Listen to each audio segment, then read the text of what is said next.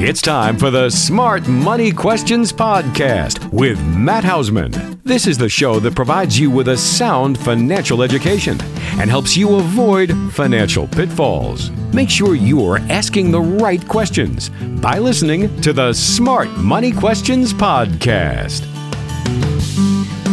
Hey everyone, welcome to 2024. It is here, whether you want it to be or not. Hopefully, you had a great holiday season.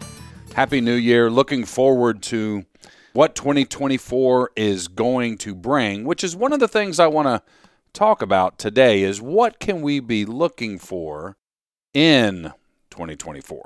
So before we do that, let's make sure we deal with a disclaimer. Please don't take any of the information or ideas or suggestions that I offer in today's show as direct advice for you. Please use it as information and education that you then can discuss with your advisor. Now, if you don't have an advisor or you would like for us to be your advisor, I'm more than happy to have that conversation with you. And it's real simple. All you have to do is go to www.speakwithmatt.com. That's www.speakwithmatt.com. And my online scheduler is right there. You can go right in you can schedule a 15 or 30 minute phone conversation. And quite frankly, at the end of that first call, we're going to have a good idea does it make sense to have a second conversation? So, again, very low key. Go right into the online scheduler. You don't even have to get on the phone with anyone to schedule this. So, again, speakwithmatt.com, www.speakwithmatt.com, and schedule it there. So, all right, let's go ahead and get on to today's show. All right, so then, you know, what can we be expecting in 2024. You know, we we know that the Fed at the end of uh, you know the numerous times in the the last quarter of 2023 talked about there was economic data, there was financial data that was showing that the the drastic increase in rates over a certain period of time uh, as to when that started has did what the Fed wanted it to do and uh, inflation has come down. Of course, you know, I guess it depends on how they're calculating inflation. And in some areas of the overall economy, especially like with food, I think we're we're we're still seeing pretty high inflationary numbers. But the Fed is saying, you know, we're going to look at three rate creases. De- I'm sorry, decreases in 2024. All the reports I've read are indicating late 2000 or the second quarter of 2024 sometime in the third quarter. You know, maybe we see more. They really haven't talked about what the what the amount of those decreases are going to be. But you know, in talking with a client today, okay, what how's the market going to react to that? And I've read all different types of things. Of course, we have people that are optimistic and saying that if rates go down, then that is good for the market, and so the market is going to be bullish. And then, of course, we have the doomsdayers. Of course, one of my favorite doomsdayers is Harry Dent, and he's talking about, oh my goodness, we are going to see a market crash of epic proportion. We're talking about 1929. Of course, he's been saying that kind of crap for 10 years. but it's not just him that are saying it. All this, you know, you know, overstimulus from uh, COVID and all that money that went in, which is a lot of people think that's what created the inflationary aspect, and things are overinflated, housing and the market, blah, blah, blah, blah. The reality is, in my opinion, I don't believe anyone can accurately and consistently predict what the market is going to do. So, my suggestion to you whether you are still in your earning years and still contributing to your various uh, investment and retirement accounts, or you're already retired and you've, you know, you, now you don't necessarily have that income, maybe you are investing a little more conservatively. The reality is, I think we need to stay disciplined and we need to you know if you are retired money needs to be have in different risk buckets if you're still contributing don't stop contributing no matter what the market is doing. You know, there, there's a there's a lot to say when I'm sitting down with people that have through their throughout their working years, 25, 30, 35 years have been consistent in all of the different things that have happened in the market over the course of the last 30 years. If we think about that, there's been drastic swings in the market. Yet, if they were consistent and they just kept doing and broadly diversified, is that they're sitting in a much better place. Here they are, 25 or, or 30 years. So I don't know where you are, but what I would tell you is be wary of reading all of the junk that is in every media outlet out there, whether it is overly optimistic or overly pessimistic. I would tell you be cautious about that. You know, I, I've mentioned this before. Is I there there aren't a lot of things that I really pay attention to with regards to my phone blowing up or the iPad. I do read the Wall Street Journal pretty much on a daily basis. That's where I get a lot. I don't pay attention to a lot of the media, whether it's on TV or listening to the radio or what have you, and just wanting to stay consistent in what we are doing. And for 2024, with regards to the investments in in uh, in the market, again, I would tell you be broadly diversified. That has shown over time to potentially reduce risk while still getting market return, reduce volatility, and I would say tell you to be consistent in your discipline. Really, really, really important. Um, the other thing I want to talk about is your lazy money. The money that you have, I, you know, if I had a conversation last year, one time a week, it was probably realistically 10 times a week, talking with people, they're asking me, hey, listen, where's the best place for me to put my emergency fund or my cash money? Because finally, these savings accounts or money market accounts are actually paying you know, in some cases, I, we had clients that, you know, in the second quarter of last year, finding accounts that were paying over 5% in a savings account. Money market accounts were paying little over five, five and a quarter, depending on where it was. Then, you know, so it's going to come time. Tax time is around the corner. So that 1099 INT, the interest that you're going to have to now pay on, more than likely over the course of the last 10, 15 years, that has been a blip on your tax radar, but not last year. And of course, depending on how much you have there, is going to be, you know, in some cases, I've read articles where people are going to be surprised on, you know, think about it. If you got a hundred grand sitting somewhere, somewhere, and it's paying five percent, that's a five thousand dollar interest that now you're going to have to pay ordinary income tax on. Depending on the state you live, there's potentially going to be state taxes that are due as well. So you know, just be aware that's coming. And you know, I, have I know in our particular case, we have uh, most of our emergency fund money at Ally Bank, and they don't send out your 1099 INT. I had a couple clients that actually uh, the year before they didn't realize that they had to go online to get those. In some cases now, even your brokerage accounts, your 1099 composite, that is going to for your non-qualified accounts that's going to have your you know your dividends your interest any cap gains that is all online and you have to go online to download it uh, there's a lot of the mail that used to come out with these tax forms are no longer there you have to log into your account so make sure you're doing that be aware especially if you had a, a good amount of money sitting in savings accounts that uh, now the tax time is coming and the tax man is going to want to make sure that they get their money.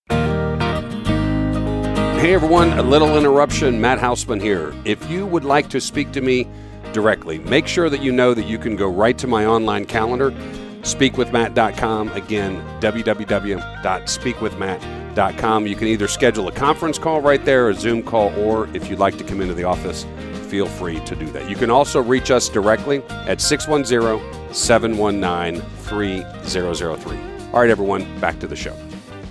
The other thing I wanted to go over is I know last year I, I spoke about the uh, Secure Act 2.0 was signed at the end of 2022. Much of it went into effect in January 1 of 2023, but there are certain provisions that were going to be staggered in over time. A couple that you want to be aware of that went into effect in 2024. First of all, is old 529 plans that were not used now if they are it well, they can be converted to a Roth beginning in this year in the name of the beneficiary of the 529 there are some rules around it one is the account has to be at least 15 years old the other thing is as you're moving that money over to the Roth you cannot contribute more in that year than the Roth IRA limits. Okay. The other thing is is that you cannot convert money that went into the 529 plan within the last 5 years. So the money that you're converting actually has to be 10 years uh, or I'm sorry, the account has to be 15 years. The uh, any monies that went in had to be 10 years old. So if you contributed 2 or 3 years ago, that money can't go into the Roth. And then the last thing is is the maximum that you can roll over into the Roth is $35,000, lifetime maximum per beneficiary.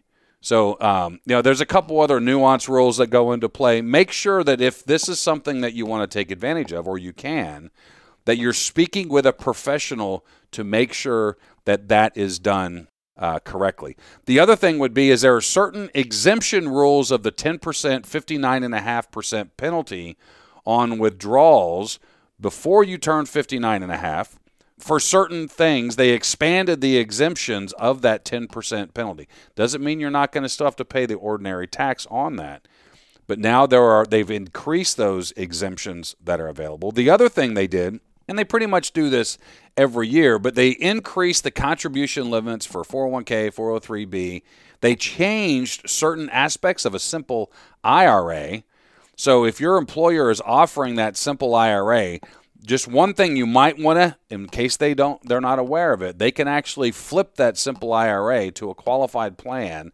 like a 401k during the plan year. So they would be able to do that in 2024. And there are certain other aspects of the Secure Act. Those are just some highlights that I wanted to point out. The other thing is that that reminds me, make sure I know that in many cases a lot of the uh, clients we have that are working is that you had open enrollment last year. And make sure that you are paying attention to the employee benefits that you have at your company. Obviously, some of those benefits can only be changed during open enrollment, but there, you know, invariably it happens multiple times a year when we're sitting with a new client and we're going over, and they're still working, and we're going over their benefit package, is they were unaware of benefits that weren't necessarily associated with their HSA or their 401k or their health insurance. There were other benefits that they could take advantage of any time during the year. So make sure that if you are still working, that you're looking at that benefit package and maximizing it. Definitely look at that in 2024. And the last thing I'll talk about, and I know that I am a broken record with this because it seems like I am talking about this at least three times a year. But I had someone in my office uh, right before Christmas and sat down and had a really good conversation. And one of the things in that conversation that came up was the uh, the legal documents that were there, and it was shared to me that that this person had went through the process of having a trust done and having you know the will done, power of attorney, all of the legal documents that were there. Yet this person had multiple properties, they have multiple assets, nothing. And quite frankly, she didn't understand exactly what the trust was going to do for her, for her heirs, all of that. And here she is sitting with a beautifully leather bound binder with all of these documents in there. And yet, in this case, multiple properties, multiple assets. She has certain you know, she has certain wishes for how those assets are going to be distributed, all of that. And in, this case, she actually has property in multiple states, and the trust wasn't being utilized at all. So make sure that you know that your estate plan is coordinating. You guys hear me talk about this all the time. Is coordinating with your financial plan and again, this is the first of the year. Everyone's making resolutions. Make sure to sit down look at your documents. If you don't have them, engage an estate attorney and go through that process to make sure that you have them. Because as I mentioned, I believe it was in October of last year, numerous clients were having to deal with their parents who had passed away. And to say that in one case, they kind of like this, they thought the estate plan was done it was done pre 2020. Again, the Secure Act 2.0 that or the Secure Act that went into effect in 2020 and then the Secure Act 2.0 that went into effect in 2023 massive changes to how assets are distributed to your heirs depending on their tax classification. Really important if you had work done estate planning done prior to that that you reach back out to your attorney that drafted it. And in many cases like the estate attorney here in PA that we recommend she she talks about the aspect of adding patch language, adding additional language into, especially a trust. But make sure you're reviewing that. Make sure your beneficiaries are up to date. In one case, that we were helping a client whose uh, whose parent had passed away, is that the the beneficiary forms were not up to date, and unfortunately, that that created a uh, a tax obligation that did not have to be there. So, again, I hate to be a broken record. Make sure you're dealing with that. If you have any questions about that, full disclosure, I am not an attorney. Reach out to me. You know, I'm more than happy to help you or guide you into the direction. And like I always say, you want to be speaking with an estate attorney, depending on uh, your situation, whether you're a business owner, whether you have other holdings, real estate, then you're going to want to make sure that the estate attorney that you are engaging understands, in this case, real estate law, especially if you have real estate that um, where it's not in your pri- it's not in your your state of residency. That becomes really important. States look at that differently. And then if you're a business owner, you want to address there's going to be certain aspects that you're going to want to have built into your estate plan and quite frankly even possibly your corporate documents to make sure that that all works um, in coordination with your overall financial planning. So, listen, this was a quick one. Hopefully, it's been beneficial. If you have questions about the Secure Act, about your company benefits, about um, your accounts, if you're a client, reach out to us. If you have any questions, reach out to us. Speakwithmatt.com. That's my online calendar. Give us a call in the office, 610 719 3003. Everyone wishing you a healthy and prosperous 2024. We'll be talking to you soon. Take care.